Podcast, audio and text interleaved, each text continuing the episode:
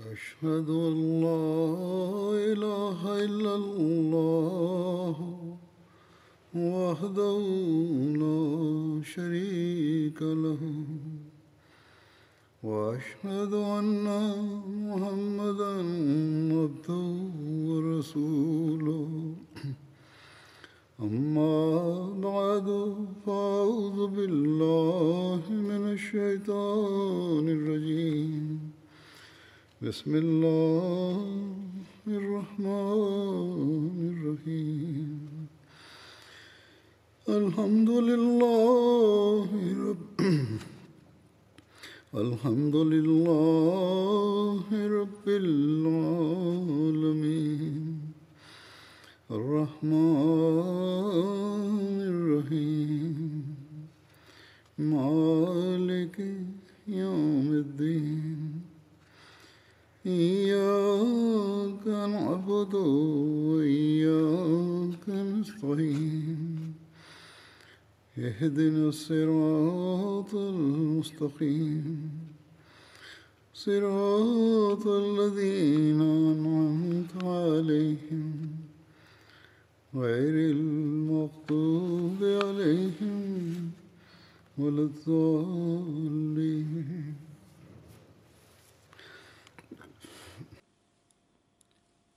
Sebelum ini masih berlangsung pembahasan mengenai peristiwa-peristiwa yang terjadi di masa Hadrat Umar Dalaw Anhu. Hari ini saya akan menyampaikan mengenai Perang Yarmuk. Dalam riwayat-riwayat didapati perbedaan pendapat mengenai kapan terjadinya Perang Yarmuk.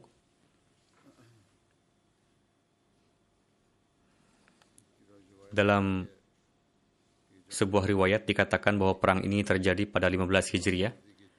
Menurut sebagian lainnya, terjadi sebelum penaklukan Damaskus pada 13 Hijriah.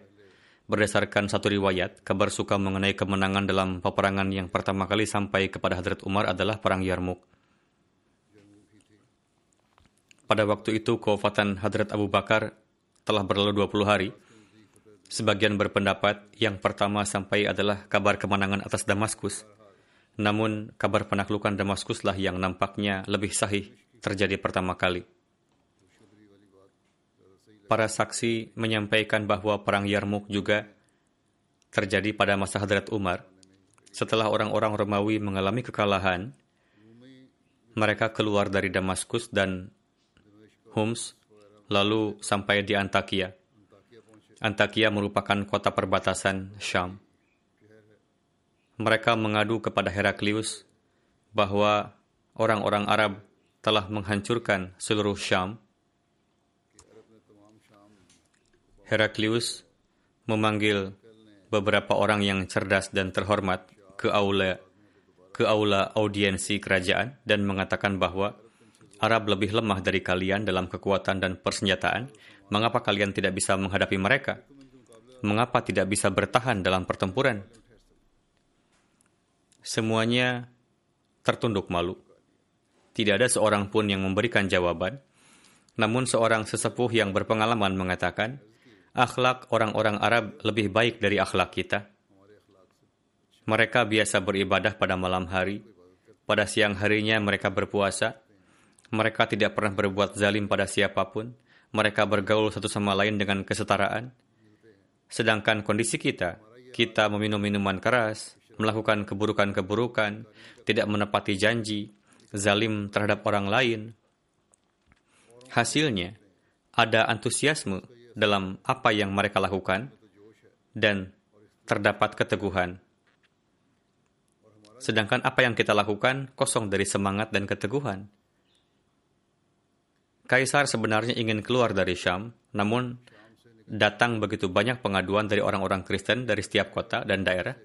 Kaisar merasa sangat malu dan dengan penuh emosi bersiap untuk mengerahkan seluruh kekuatan kerajaannya melawan Arab.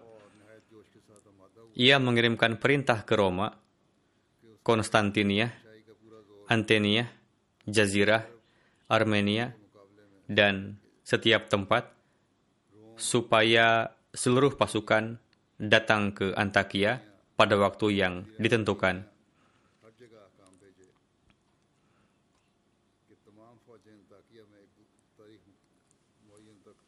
Ia menulis kepada seluruh pemimpin daerah untuk memberangkatkan sebanyak mungkin orang.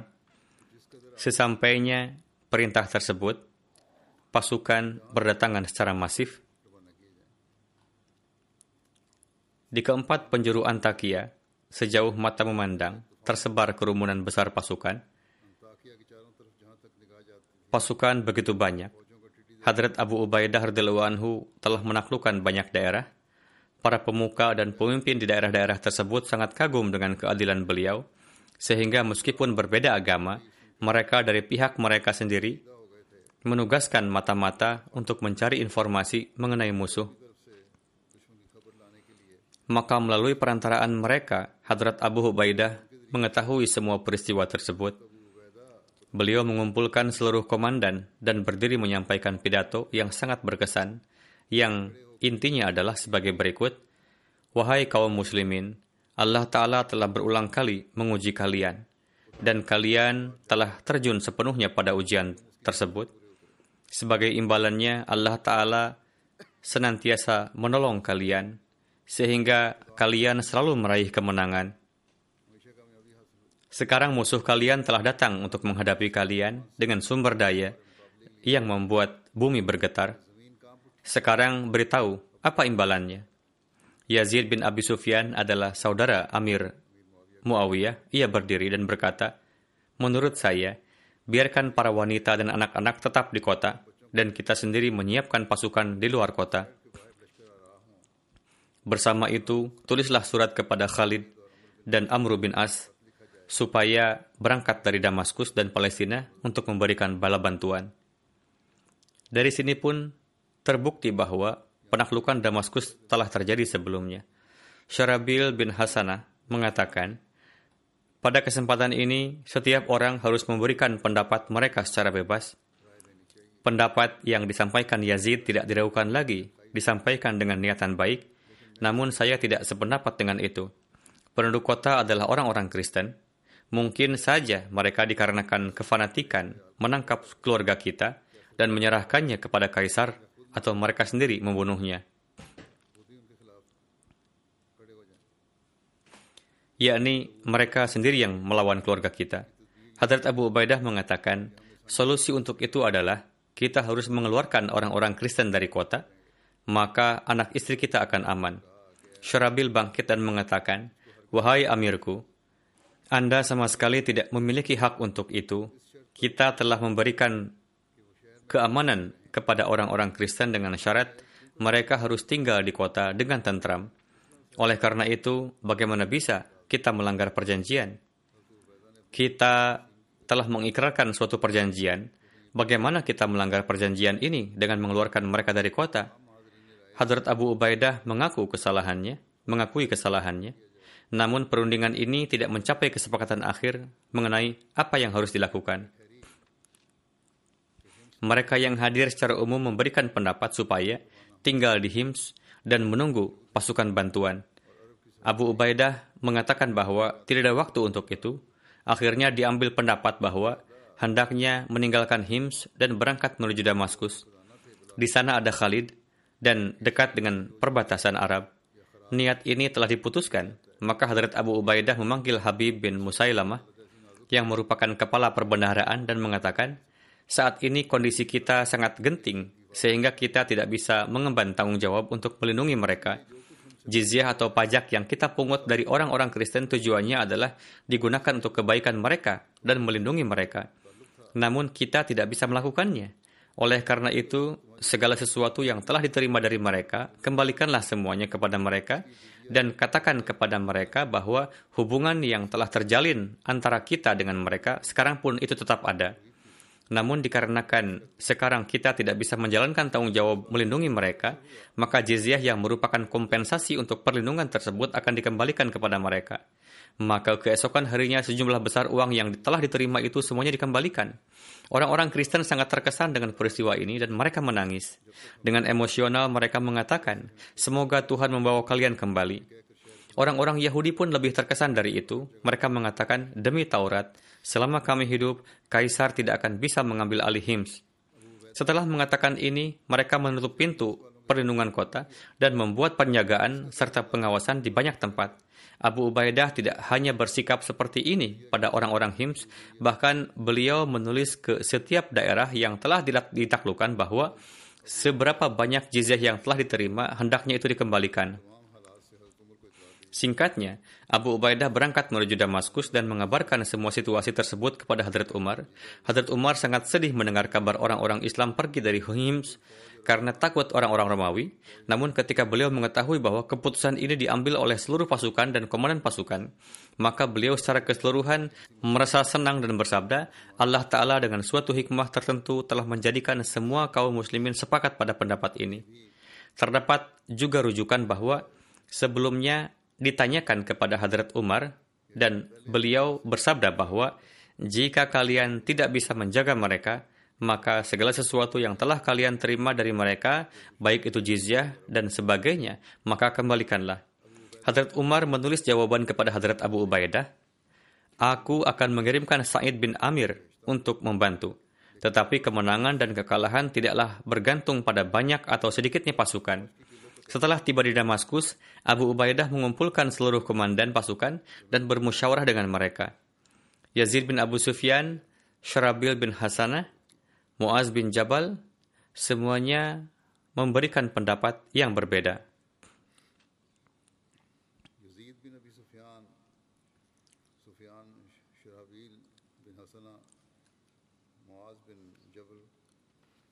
Sementara itu, kurir Amr bin As tiba membawa surat yang isinya sebagai berikut.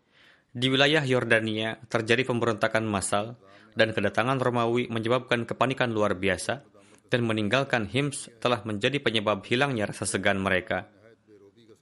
Abu Ubaidah memberikan jawaban bahwa kami tidak meninggalkan Hims karena takut, melainkan tujuannya adalah supaya musuh keluar dari tempat-tempat yang aman dan pasukan muslim yang tersebar di berbagai tempat bisa bersatu. Beliau juga menulis, janganlah meninggalkan tempat Anda, saya akan datang ke sana. Hari berikutnya Abu Ubaidah berangkat dari Damaskus. Sesampainya di perbatasan Yordania, beliau bermukim di Yarmuk. Di sekitar Yarmuk ada lembah yang landai yang mana di sana mengalir sungai Yordania. Amr bin As datang ke tempat ini dan bertemu. Lokasi ini cocok untuk kebutuhan perang karena lebih dekat dengan perbatasan Arab dibandingkan semua tempat lain. Dan di belakang terdapat medan terbuka hingga perbatasan Arab yang memberi kesempatan untuk mundur sejauh yang diperlukan. Pasukan yang dikirimkan Hadrat Umar bersama Sa'id bin Amir belumlah sampai. Di sisi lain, dengan mendengar kedatangan orang-orang Romawi dan kondisi persenjataan mereka, orang-orang Islam menjadi takut. Abu Ubaidah kembali mengutus seorang kurir ke hadapan Hadrat Umar dan menulis bahwa orang-orang Romawi bermunculan dari daratan dan lautan dan kondisi antusiasme ini sedemikian rupa sehingga di jalan-jalan yang dilewati pasukan Romawi, para rahib dan biarawan yang tidak pernah keluar dari khalwat mereka pun keluar dan bergabung dengan pasukan. Ketika surat ini sampai, Hadrat Umar mengumpulkan para ansar dan muhajirin dan membacakan surat tersebut. Para sahabat spontan menangis dan dengan penuh semangat berseru, Wahai Amirul Mukminin, demi Allah, izinkanlah kami untuk pergi kepada saudara-saudara kami dan melakukan pengorbanan. Nauzubillah, sedikit saja mereka disakiti, maka tidak ada gunanya hidup ini. Semangat para ansar dan muhajirin begitu meluap-luap, sehingga Abdurrahman bin Auf berkata, Wahai Amirul Mukminin, Jadilah komandan pasukan dan bawalah serta kami. Namun, sahabat yang lain menentang pendapat ini dan sampai pada pendapat bahwa hendaknya dikirimkan pasukan bantuan yang lain. Hadrat Umar bertanya kepada kurir mengenai sudah sejauh mana pasukan musuh sampai. Ia mengatakan mereka telah sampai sejauh 3-4 hari perjalanan dari Yarmuk Hadrat Umar sangat sedih dan bersabda, sayang sekali. Sekarang apa yang bisa dilakukan? Dalam waktu sesingkat itu, bagaimana bantuan bisa sampai? beliau menulis surat kepada Abu Ubaidah dengan kata-kata yang begitu berkesan dan mengatakan kepada kurir, Anda sendiri pergilah ke setiap barisan pasukan dan bacakan surat ini dan sampaikanlah secara lisan kepada mereka bahwa Umar menyampaikan salam pada kalian dan mengatakan, Wahai kaum muslimin, bertempurlah dengan gagah berani dan seranglah musuh-musuh kalian seperti layaknya singa-singa dan penggalah kepala mereka dengan pedang dan anggaplah bahwa bagi kalian mereka itu lebih hina dari semut. Banyaknya jumlah mereka janganlah membuat kalian ciut nyali dan janganlah kalian merasa khawatir karena saudara-saudara kalian belum sampai kepada kalian. Sebuah kebetulan yang menakjubkan. Pada hari kurir tersebut sampai kepada Abu Ubaidah, pada hari itu pula Sa'id bin Amir pun sampai bersama dengan seribu pasukan. Kaum muslimin menjadi semakin kuat dan beliau mulai melakukan persiapan pertempuran dengan penuh keteguhan. Beliau menetapkan Muaz bin Jabal yang merupakan seorang sahabat terkemuka sebagai komandan pasukan sayap kanan, Kubas bin Ashim sebagai komandan pasukan sayap kiri, dan Hashim bin Utbah sebagai komandan pasukan infanteri. Beliau membagi pasukan berkudanya menjadi empat bagian. Beliau menetapkan bagian pertama bersama beliau. Sisanya, beliau menetapkan Qais bin Habirah, Maisarah bin Masruq, dan Amru bin Tufail sebagai komandan mereka. Ketiga orang pemberani ini dipilih dari seluruh Arab, yakni mereka dikenal sangat pemberani, dan oleh karena itulah mereka disebut sebagai Farisul Arab. Romawi juga berangkat dengan sumber daya yang besar. Mereka berjumlah lebih dari 200 ribu pasukan dan terdiri dari 24 barisan yang di depan mereka, para pemimpin keagamaan mereka, membawa salib dan mengobarkan semangat. Pasukan telah saling berhadapan, maka seorang batrik keluar membelah pasukan pemuka agama orang-orang Kristen tersebut disebut batrik. Ia mengatakan, Aku ingin bertarung satu lawan satu. Maisarah bin Masruk memajukan kudanya. Namun pihak lawan begitu kekar dan muda. Khalid menghentikannya dan melihat ke arah Qais bin Huwairah. Ia maju sambil membacakan syair. Qais menyerang begitu cepat sehingga Batrik itu bahkan tidak sempat mengangkat senjatanya dan tebasannya mengenai sasaran. Pedang mengenai kepalanya dan memotong topi baja hingga tembus ke leher. Batrik itu menggelepar dan jatuh dari kudanya. Bersamaan dengan itu, orang-orang Islam mengumandangkan takbir. Khalid mengatakan, ini pertanda yang bagus, dan sekarang, insya Allah, kemenangan ada di tangan kita. Orang-orang Kristen mengerahkan laskar terpisah untuk melawan komandan-komandan pasukan berkuda yang bernama yang bersama Khalid. Namun, semuanya mengalami kekalahan, dan pada hari itu, pertempuran ditunda sampai di situ. Ketika mengalami kekalahan ini, orang-orang Romawi melihat bahwa mereka terus mengalami kekalahan. Pada maka pada malam hari, komandan pasukan Romawi Bahan mengumpulkan para pemimpin pasukan dan mengatakan bahwa orang-orang Arab telah menikmati kekayaan Syam.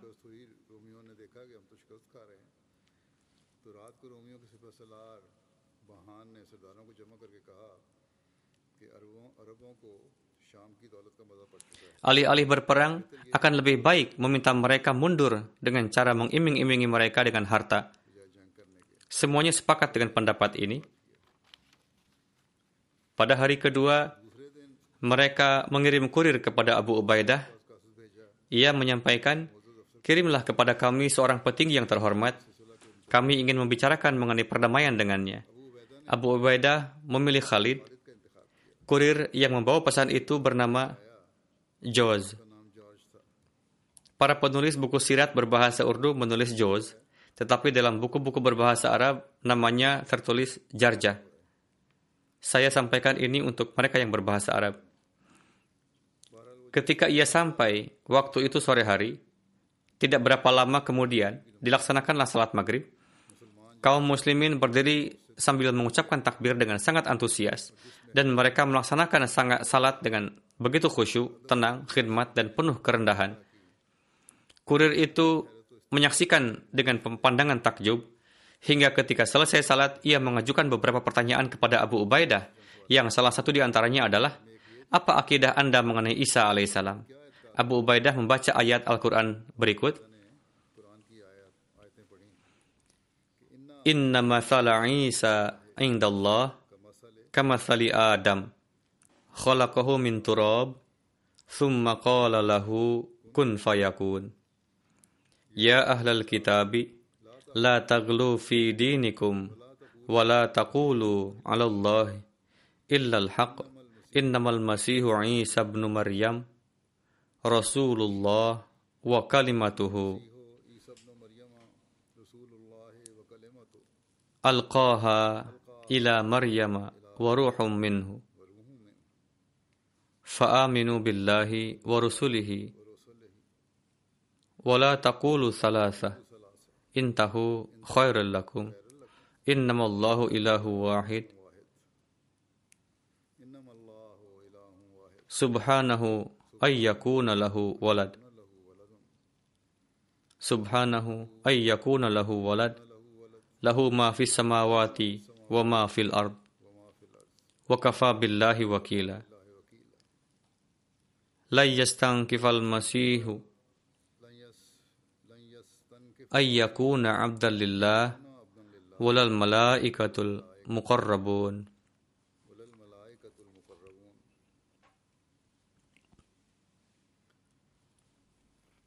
Ingatlah, sesungguhnya keadaan Isa di sisi Allah adalah seperti keadaan Adam.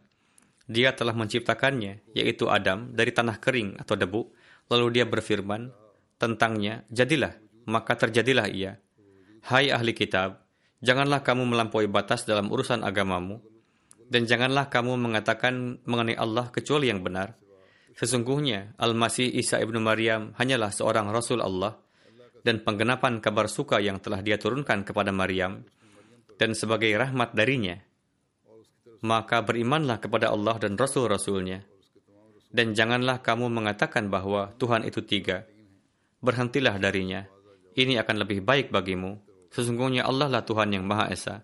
Maha suci dia dari memiliki anak. Kepunyaannya lah apa pun yang ada di seluruh langit dan apa pun yang ada di bumi. Dan cukuplah Allah sebagai penjaga. Al-Masih sama sekali tidak merasa enggan menjadi hamba Allah, hamba bagi Allah, dan tidak juga malaikat yang dekat kepadanya merasa enggan. Alhasil, penerjemah lalu menerjemahkan ayat-ayat tersebut. Lalu utusan bernama George itu dengan sontak berseru, saya bersaksi bahwa inilah sifat-sifat Isa, dan saya bersaksi bahwa Nabi Anda adalah benar. Seraya mengatakan ini, ia mengucapkan kalimat syahadat dan menjadi muslim. Ia tidak ingin kembali kepada kaumnya. Namun Hadrat Abu Ubaidah meyakinkannya untuk kembali agar jangan ada kesan tidak menepati janji pada orang-orang Romawi dan berkata, "Kembalilah Anda kemari bersama dengan utusan kita yang akan pergi besok dari sini." Dari di hari kedua, Hadrat Khalid pergi ke tenda pasukan Romawi. Orang-orang Romawi telah sebelumnya mengatur segalanya untuk memperlihatkan kebesarannya, yaitu di sepanjang kedua sisi jalan telah berbaris pasukan berkuda yang mengenakan pakaian besi lengkap di kepala hingga kaki. Namun Hadrat Khalid tidak menghiraukannya dan memandangnya dengan rendah. Beliau memandang mereka seperti hanya singa yang tengah menyeruak di tengah sekawanan kambing. Tatkala tiba di kemah Bahan, ia yang Bahan menyambut dengan penuh hormat dan mendudukkan beliau di dekatnya. Pembicaraan dimulai dengan perantaraan penerjemah. Setelah perbincangan umum, Bahan lantas memulai pembicaraan dengan nada berpidato. Setelah memuji Hadrat Isa, ia menyebut nama kaisar dan dengan bangga berkata bahwa rajanya adalah maharaja segala raja. Penerjemah belum selesai menerjemahkannya, lantas Khalid memerintahkan bahan agar berhenti. Lalu beliau berkata, sungguh demikianlah raja Anda. Namun raja bagi kami adalah, jika untuk sekejap saja ia berfikir akan kerajaan, maka kami akan segera menurunkannya. Bahan lalu kembali kepada pidatonya dan menyampaikan kebanggaan akan kekayaan dan kedaulatannya. Ia berkata, ahli Arab, yakni orang-orang kaummu, mereka datang dan tinggal di negeri kami, dan kami senantiasa berlaku baik terhadap mereka. Kami beranggapan bahwa mereka yang menjadi penduduk tersebut akan berterima kasih. Namun yang tidak diharapkan, Anda datang menyerang negeri kami, dan Anda ingin agar kami dikeluarkan dari negeri kami. Tidakkah Anda mengetahui bahwa banyak sekali kaum yang berkeinginan seperti demikian, namun tidak ada yang pernah berhasil? Kini tidak ada suatu kaum di dunia ini yang lebih jahiliyah, lebih terbelakang, dan lebih tidak berpengalaman dari kaummu.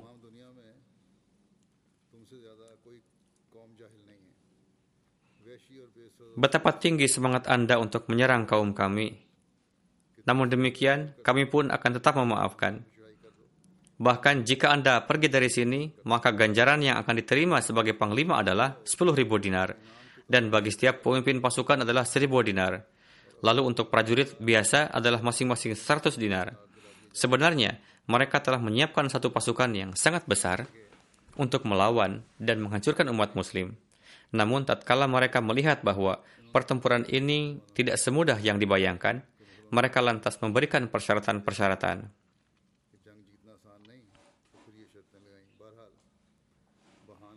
Alhasil, tatkala Bahan mengakhiri ceramahnya, maka Hadrat Khalid berdiri.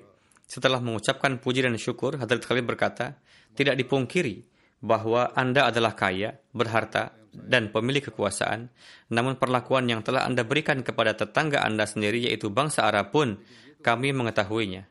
Ini bukanlah suatu ihsan dari Anda, namun ini hanyalah suatu usaha dalam mewujudkan keinginan Anda untuk menyebarkan agama Anda yang hasilnya adalah bangsa Arab tersebut telah menjadi Kristen.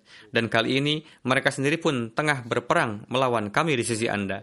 Memang benar bahwa dahulu kami sangatlah membutuhkan, berkekurangan, dan hidup berpindah-pindah. Kezaliman dan kejahiliahan kami dahulu adalah sedemikian rupa, di mana yang kuat menindas yang lemah. Masing-masing kabilah saling berperang dan menghancurkan. Namun Tuhan telah berbelas kasih kepada kami dan mengirimkan sesosok nabi atas kami yang berasal dari kaum kami. Beliau adalah sosok yang paling terhormat, paling mulia, dan paling suci di antara kami. Ia telah mengajarkan tauhid kepada kami dan menyampaikan bahwa tidak ada sekutu bagi Tuhan. Tuhan tidak beristri dan beranak. Dia adalah wujud yang Maha Esa. Ia pun memerintahkan kami untuk menyebarkan keajaran-ajaran ini ke segenap penjuru dunia. Mereka yang menerimanya adalah menjadi muslim dan saudara kami. Bagi yang tidak menerima namun bersedia untuk memberi jizyah, maka kami akan menjaga menjadi penjaga dan melindungi mereka.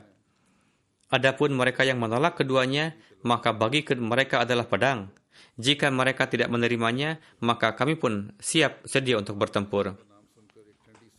Mendengar kata jizyah, Bahan lantas mengambil nafas dalam dan mengisyaratkan kepada pasukannya bahwa hingga mati mereka tidak akan memberi jizyah dan berkata, kami mengambil jizyah, bukan memberi. Alhasil, tidak ada kata sepakat.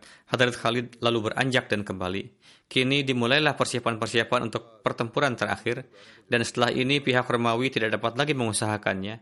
Selain kepergian Hadrat Khalid, Bahan mengumpulkan seluruh pemimpinnya dan berkata, Tidakkah Anda mendengar pernyataan orang-orang Arab bahwa Anda tidak akan terlindungi dari serangan mereka selama Anda tidak menjadi bangsa yang didudukinya? Apakah Anda menerima menjadi budaknya? Semua pembesar itu lantas menjawab dengan sangat berkobar, kami akan mati, karena kami tidak akan dapat menerima penghinaan ini. Di waktu pagi, pasukan Romawi lantas bergerak dengan segenap semangat dan persenjataan mereka, di mana kaum muslim pun terheran-heran. Melihat ini, Hazrat Khalid menyusun barisan pasukannya dengan cara terbaru tanpa berpegang pada aturan Arab yang umum. Tatkala Hazrat Khalid melihat bahwa bangsa Romawi bergerak dengan segenap semangat dan persenjataan mereka, maka beliau tidak berpegang pada aturan Arab yang umum, namun sebaliknya Hazrat Khalid menyusun barisan pasukannya dengan cara yang baru. Barisan terdepan yang berjumlah 30 sampai 35 ribu, beliau bagi menjadi 36 bagian, lalu beliau mengatur barisan depan dan belakang dengan sangat terpadu. Komando pasukan tengah diberikan kepada Abu Ubaidah, pasukan sayap kanan diberikan kepada Amr bin As dan Syarabil, komando sayap kiri diberikan kepada Yazid bin Abi Sufyan. Selain itu, di setiap barisan dipilih satu kepala regu, yaitu mereka yang pemberani dan berpengalaman di dalam taktik berperang. Para pengkhotbah yang dengan kekuatan ucapannya mereka dapat menanamkan kekuatan di dalam diri segenap orang, yaitu mereka yang dapat membangkitkan semangat. Mereka diamanatkan untuk mengobarkan semangat kepada segenap tentara melalui pidato-pidato mereka. Di antara mereka ada Abu Sufyan yang berjalan dan berseru di hadapan para prajurit, Allah merupakan penjaga engkau, wahai ahli Arab, dan penolong bagi Islam. Sementara mereka adalah penjaga Romawi dan pelindung syirik. Wahai Allah, hari ini pun merupakan bagian dari hari-hari Engkau. Wahai Allah, turunkanlah pertolongan Engkau atas hamba-hambamu ini. Amr bin As berseru, Wahai orang-orang, turunkanlah pandangan-pandanganmu. Duduklah berlutut, turunkanlah tombakmu, dan tetaplah berada di tempat dan barisanmu. Tatkala musuhmu menyerangmu, maka ulurlah waktu mereka, hingga tatkala ujung tombak mereka mulai melukai, maka sergaplah mereka seperti halnya singa. Demi wujud Tuhan yang mencintai kebenaran dan memberi pahala atasnya, dan murka atas kedustaan dan memberi hukuman atasnya, dan memberi ganjaran atas perbuatan ihsan, sesungguhnya saya telah menerima kabar bahwa sebagaimana kaum muslim sebelum ini telah meraih kemenangan di desa demi desa, istana demi istana, maka ia pun akan menaklukkan negeri ini. Oleh karena itu, janganlah Anda sekalian menjadi takut akan jumlah dan banyaknya mereka. Jika Anda sekalian bertempur dengan penuh kegigihan, maka akan turun ketakutan pada diri mereka, layaknya anak-anak burung tanah, dan mereka akan tercerai berai. Meskipun jumlah pasukan muslim adalah lebih sedikit, yakni tidak lebih dari 30 sampai 35 ribu prajurit, namun mereka adalah prajurit pilihan dari penjuru Arab. Di antara mereka ada seribu sahabat yang pernah menyaksikan wajah Rasulullah yang penuh berkat. Sahabat yang besar adalah mereka yang pernah bertempur bersama Rasulullah di Perang Badar. Di antaranya ada lebih 10.000 muslim yang hanya berasal dari satu kabilah Arab yang masyhur, yaitu kabilah Azad. Ada juga sejumlah banyak prajurit yang merupakan pengikut Himair, Hamdan, Kholan, Laham, Juzam, dan lain sebagainya adalah para sosok pemberani mereka. Salah satu kelebihan pertempuran ini adalah kaum perempuan pun ikut serta di dalamnya, dan mereka bertempur dengan sangat berani. Ibunda Amir Muawiyah, lalu istri Abu Sufyan, Hin yang kemudian memeluk Islam, mereka maju bertempur seraya berseru, tebaslah dan singkirkanlah orang-orang kafir tersebut dengan pedang-pedangmu. Demikian pula putri Abu Sufyan dan saudari Amir Muawiyah, Juwairiyah, pun maju bersama pasukan mereka dan memerangi pasukan Romawi bersama suami mereka, dan beliau pun mati syahid setelah menempuh pertempuran yang sengit. Migdad yang memiliki suara sangat indah, beliau maju ke depan seraya terus menelawatkan surah Al-Anfal yang di dalamnya ditekankan tentang jihad. Sementara itu, gelora yang diperlihatkan oleh tentara Romawi adalah sedemikian rupa, di mana sebanyak 30 ribu prajurit mereka memasang rantai di kakinya sehingga tidak ada lagi pikiran untuk mundur. Mereka satu dengan yang lain dikaitkan dengan rantai di kakinya. Pertempuran diawali dengan pergerakan pasukan Romawi. 200 ribu laskar bergerak maju bersama-sama. Ribuan pendeta dan uskup pun maju seraya memegang salib di tangan mereka dan memakikan kata hidup pada wujud Hadrat Isa. Melihat pergerakan yang besar ini, dalam sekejap keluar ucapan dari mulut seseorang, Allahu Akbar, betapa laskar yang tak terhingga. Hadrat Khalid dengan penuh gelora menjawab, Diamlah, demi Tuhan, jika derap kaki kuda saya masih baik, maka saya akan berkata, tambahkanlah laskar sebanyak ini lagi. Alhasil, kaum Kristen menyerang dengan sangat dahsyat dan maju seraya menghujankan anak panah kaum muslim berusaha bertahan hingga sedapat mungkin, namun ser-serbuan mereka sedemikian dahsyat hingga barisan sayap kanan muslim pun terpisah dari pasukan induknya dan mundur dengan sangat tercerai berai. Mereka yang menanggung kekalahan tersebut mundur hingga tiba di kemah para wanita. Melihat keadaan prajurit muslim seperti demikian, mereka menjadi sangat marah dan mencabut kayu-kayu kemah mereka seraya berseru, Wahai kaum kafir, kemarilah, kami akan menebas kalian dengan kayu-kayu ini. Hin, istri Abu Sufyan, maju seraya memegang tongkat di tangannya. Para wanita yang lain pun maju mengikutinya. Hin melihat Abu Sufyan yang mundur, maka ia pun menampar muka kudanya dan berkata, ke mana akan pergi? Kembalilah dan pergilah ke medan juang. Ada satu riwayat lain seperti demikian di mana Hin atau Hindun mencabut kayu lalu bergegas menuju Abu Sufyan dan berkata, Demi Tuhan, dahulu Anda sungguh keras dalam melawan agama yang hakiki dan mendustakan Rasul Tuhan yang sejati. Sekarang adalah kesempatan untuk mengorbankan jiwa di medan pertempuran demi meninggikan agama yang hakiki dan demi meraih keridaan Rasul Tuhan. Timbul semangat membara di diri Abu Sufyan dan dalam sekejap dengan pedang terhunus ia menyeruak di lautan pasukan musuh seorang wanita muslim pemberani lain bernama Khawla membacakan syair seraya membangkitkan gelora di dalam diri segenap orang. Ya hariban an niswatin taqiyat fa'an qalilin ma tara sabiyat wala hasiyatin wala radiyat yakni wahai para wanita bertakwa yang berderap lari dalam waktu dekat Anda akan menyaksikan mereka sebagai tawanan, bukan sebagai pemenang dan yang disukai. Melihat keadaan ini, Muaz bin Jabal yang merupakan salah satu pemimpin di barisan sayap kiri, beliau lantas melompat dari kudanya dan berkata, saya akan bertempur dengan kedua kaki saya. Jika ada sosok pemberani yang sanggup menunggangi kuda, kuda ini bersedia. Putra beliau berkata, ya, sayalah yang bersedia menggantinya. Dengan menungganginya, saya akan berperang dengan lebih baik. Alhasil, kedua ayah dan anak pun masuk ke tengah pasukan saya bertempur dengan penuh keberanian, hingga kaki kaum muslim yang tengah terjatuh pun dapat tegak kembali. Bersamaan dengan itu, Hajaz yang adalah pemimpin kabilah Zubaidah maju bersama 500 prajuritnya dan mampu menahan laskar Kristen yang terus mengejar pasukan Muslim. Di bagian sayap kanan, kabilah Azad terus bertahan semenjak awal pertempuran. Laskar Kristen mengerahkan segenap kekuatan untuk menyerang mereka, namun mereka terus bertahan laskar laksana gunung. Peperangan yang sedemikian rupa sengit ini hingga kepala dan tangan pun berjatuhan, tidak membuat mereka bergeming dan terus bertahan.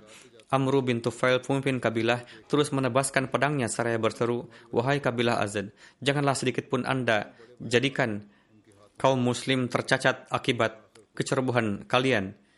Sembilan kesatria musuh tumbang di tangannya hingga pada akhirnya pun beliau mati syahid. Hadrat Khalid memposisikan pasukannya di belakang, secara seketika menerobos barisan musuh dan menggempur dengan dahsyatnya hingga membolak-balikan barisan pasukan Romawi. Ikrimah bin Abu Jahal memposisikan kudanya di depan dan berkata kepada pasukan Kristen, Pada suatu masa, dalam keadaan kafir, aku pernah bertempur melawan Rasulullah. Lantas apakah pada hari ini kakiku akan mundur dalam menghadapi kalian? Setelah mengatakan demikian, ia melihat ke arah pasukan dan berkata, siapa di antara kalian yang siap untuk mati? Keempat ratus orang yang mana di antaranya adalah Dirar bin Azad, menyatakan siap untuk mati dan bertempur dengan tanpa gentar sehingga lebih kurang semuanya syahid. Tubuh Ikrimah yang masih menyisakan sedikit nafas didapati tergeletak di antara tumpukan mayat. Khalid meletakkan kepala Ikrimah di atas pahanya, lalu menyipratkan air pada leher dan berkata, Demi Tuhan, anggapan Umar bahwa kita tidak akan mati syahid telah keliru. Alhasil, meskipun Ikrimah dan kawan-kawannya telah wafat, namun mereka telah terlebih dulu menghancurkan ribuan laskar Romawi. Begitu juga gempuran Khalid telah semakin menghancurkan kekuatan Romawi hingga akhirnya mereka terpaksa mundur. Khalid terus menekan mereka hingga mendapati jenderal mereka di Daranjar. Para pasukan Romawi menutupi mata mereka dengan kain sapu tangan yakni jika mata mereka tidak dapat melihat kemenangan, begitu juga kekalahan. Pada saat itu juga, ketika pada pasukan sayap kanan terlibat pertempuran, maka Ibnu Kanatir, pemimpin pasukan sayap kanan, melancarkan serangan pada pasukan yang terdapat pada bagian kiri.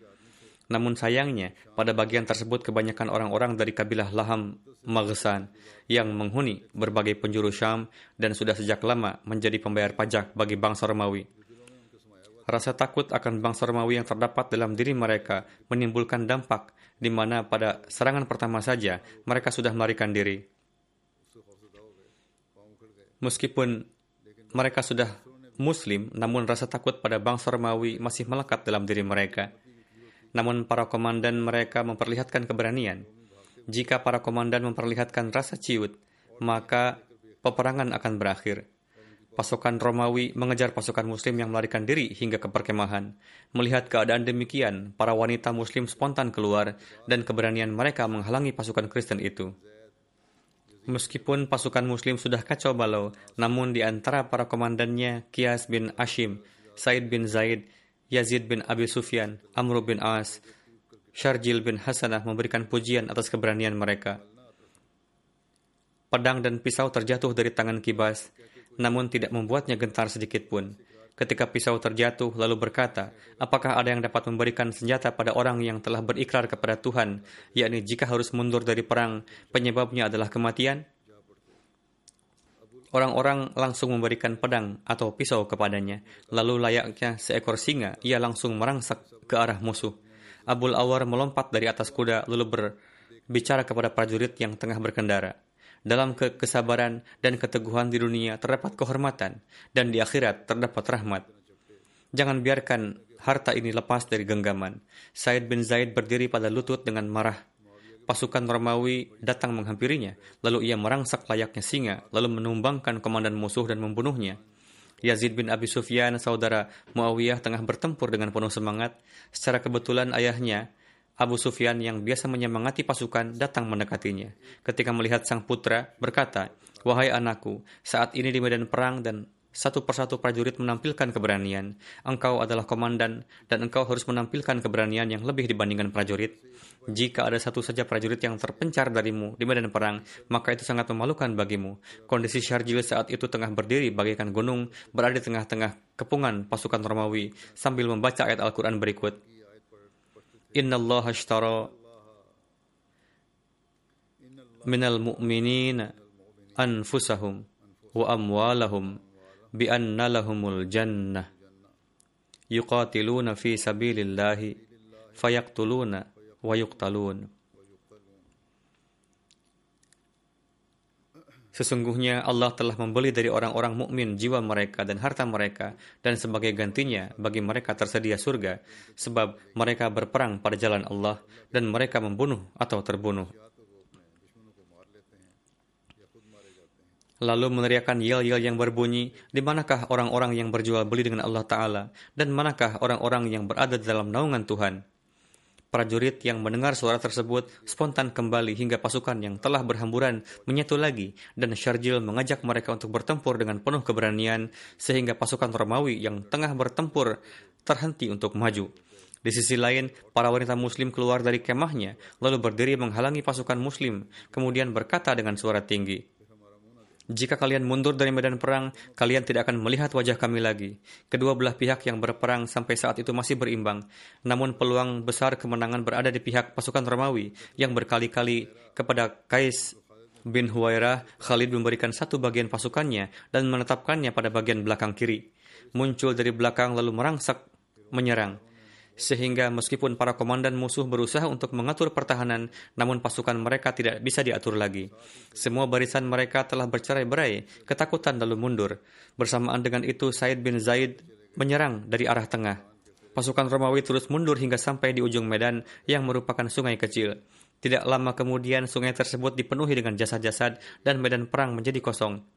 Dengan demikian, Allah Ta'ala telah menganugerahkan kemenangan kepada pasukan muslim dalam peperangan yang sangat penting itu. Salah satu kejadian yang perlu diingat dalam perang tersebut adalah ketika terjadi pertempuran Humsan, Hubas bin Qais, seorang terdadu pemberani bertempur dengan gagah berani. Ketika itu ada seseorang yang menebaskan pedang ke kakinya Hubas, sehingga satu kaki beliau terputus. Sampai saat itu Hubas sendiri belum menyadari hal itu. Selang beberapa saat ia mulai menyadari dan mencari-cari apa yang tengah terjadi dengan kakinya. Ketika terpikir untuk mencari kaki, beliau melihat ke arah kaki dan baru menyadari bahwa kakinya terlepas. Orang-orang dari kabilah beliau selalu merasa bangga akan kejadian tersebut. Berkenaan dengan jumlah korban dari pihak pasukan Romawi terdapat beda pendapat. Azdi menulis korbannya lebih dari 100 ribu orang. Bladari menulis 70 ribu, sementara korban dari pihak muslim 3 ribu di antaranya Ikrimah, Dirar, bin Azhar, Hisham bin Asi, Haban bin Said, dan lain-lain. Adapun Kaisar saat itu tengah berada di Intakiyah. Ia mendapatkan kabar kekalahan sehingga saat itu juga bersiap untuk berangkat ke Konstantin. Ketika berjalan mengarah ke Syam, ia berkata, Selamat tinggal Syam. Abu Ubaidah menulis surat kepada Hadrat Umar untuk mengirimkan kabar kemenangan dan mengirimkan beberapa orang yang di antaranya adalah Huzaifah bin Yaman, Hadrat Umar telah berhari-hari tidak bisa tidur karena menunggu kabar Yarmuk. Ketika mendengar kabar kemenangan, beliau spontan tersungkur sujud dan memanjatkan syukur kehadirat Allah Ta'ala. Pasukan Islami dari Hims terpaksa berangkat untuk sementara ke Yarmuk. Untuk itu pajak yang diambil dari mereka dikembalikan lagi kepada mereka.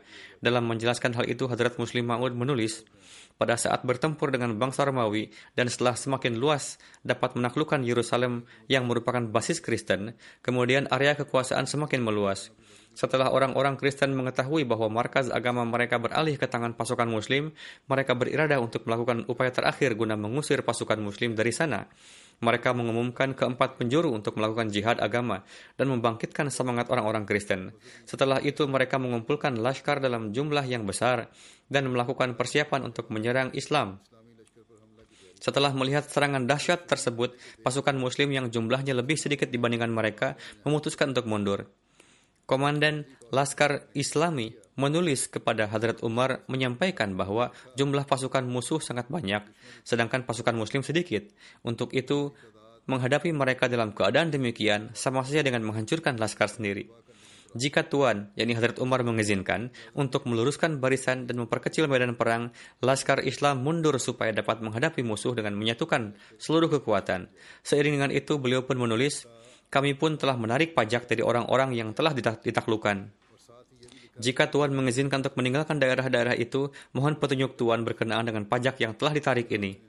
Hadrat Umar menjawab, Mempersempit medan perang dan menyatukan seluruh kekuatan tidaklah bertentangan dengan ajaran Islam, namun perlu diingat bahwa pajak telah ditarik dari penduduk dengan syarat bahwa Laskar Islami akan memberikan perlindungan kepada mereka. Jika Laskar Islam mundur, berarti Laskar tidak akan bisa lagi memberikan perlindungannya di daerah-daerah itu.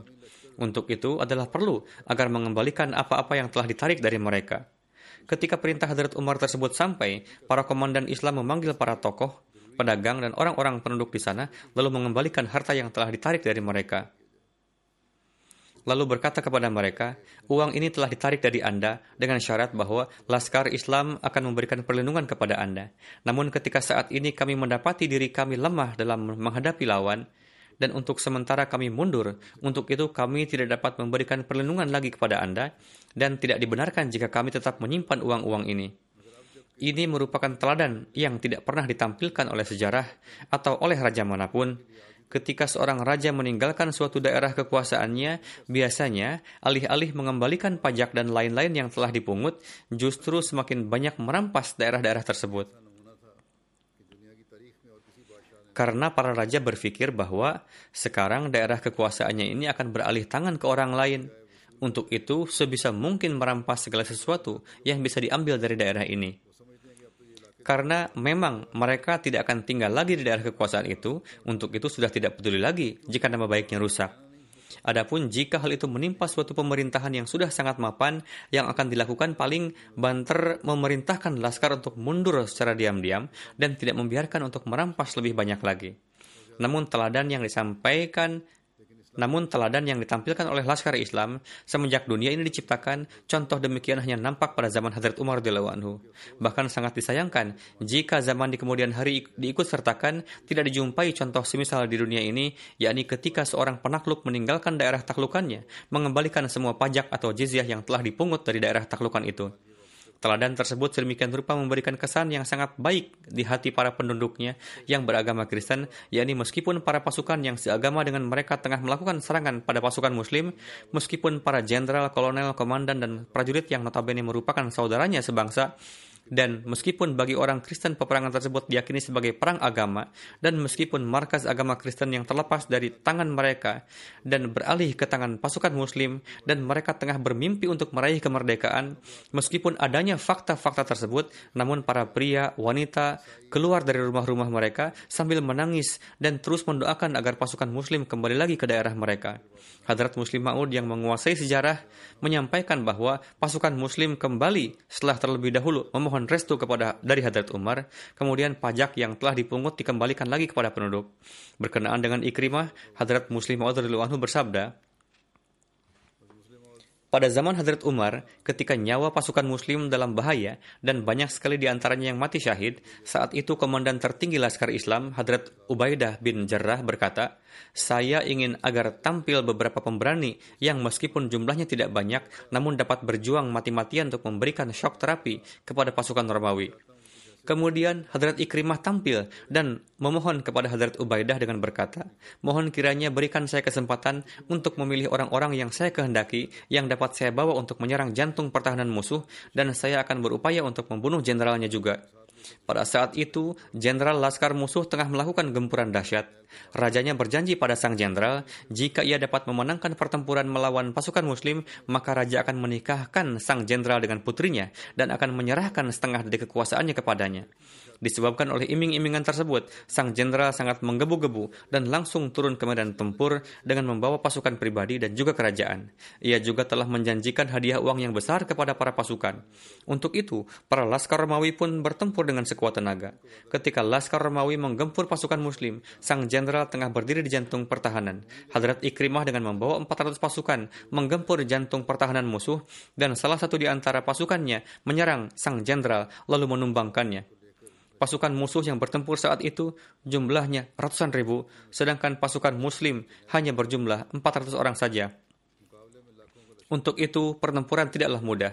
Mereka dapat membunuh jenderal musuh dan disebabkan oleh matinya sang jenderal, Laskar pun bercerai-berai. Namun pasukan musuh menggempur pasukan muslim sehingga menyebabkan syahidnya sebagian besar dan hanya menyisakan beberapa di antaranya. Di antara orang-orang tersebut, 12 orang di antaranya mengalami luka parah. Ketika Laskar Muslim mengalami kemenangan, mereka mulai mencari para pejuang Muslim yang luka. Di antara 12 orang yang terluka parah itu, salah satunya adalah Ikrimah.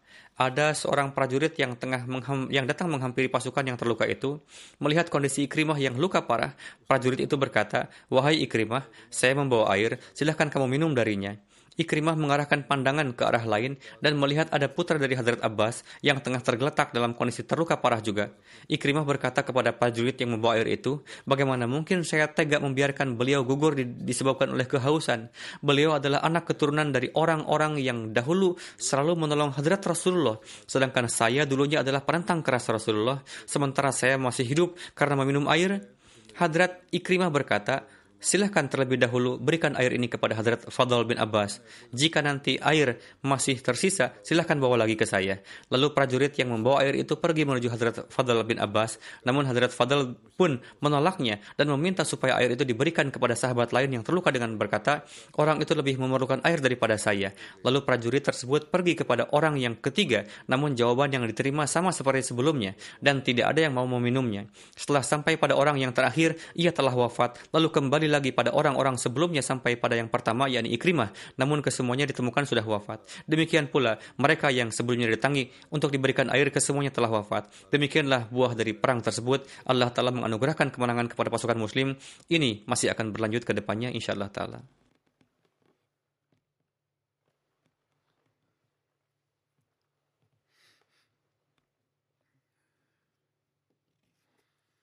Alhamdulillah الحمد لله نحمده ونستعينه ونستغفره ونؤمن به ونتوكل عليه ونعوذ بالله من شرور انفسنا ومن سيئات اعمالنا من يهده الله فلا مضل له ومن يضلل فلا هادي له. ونشهد أن لا إله إلا الله. ونشهد أن محمدا عبده ورسوله. عباد الله رحمكم الله. إن الله يأمر بالعدل واللسان وإيتاء ذي القربى وينهى عن الفحشاء والمنكر والبغي يعظكم لعلكم تذكرون اذكروا الله يذكركم وادعوه يستجب لكم ولذكر الله أكبر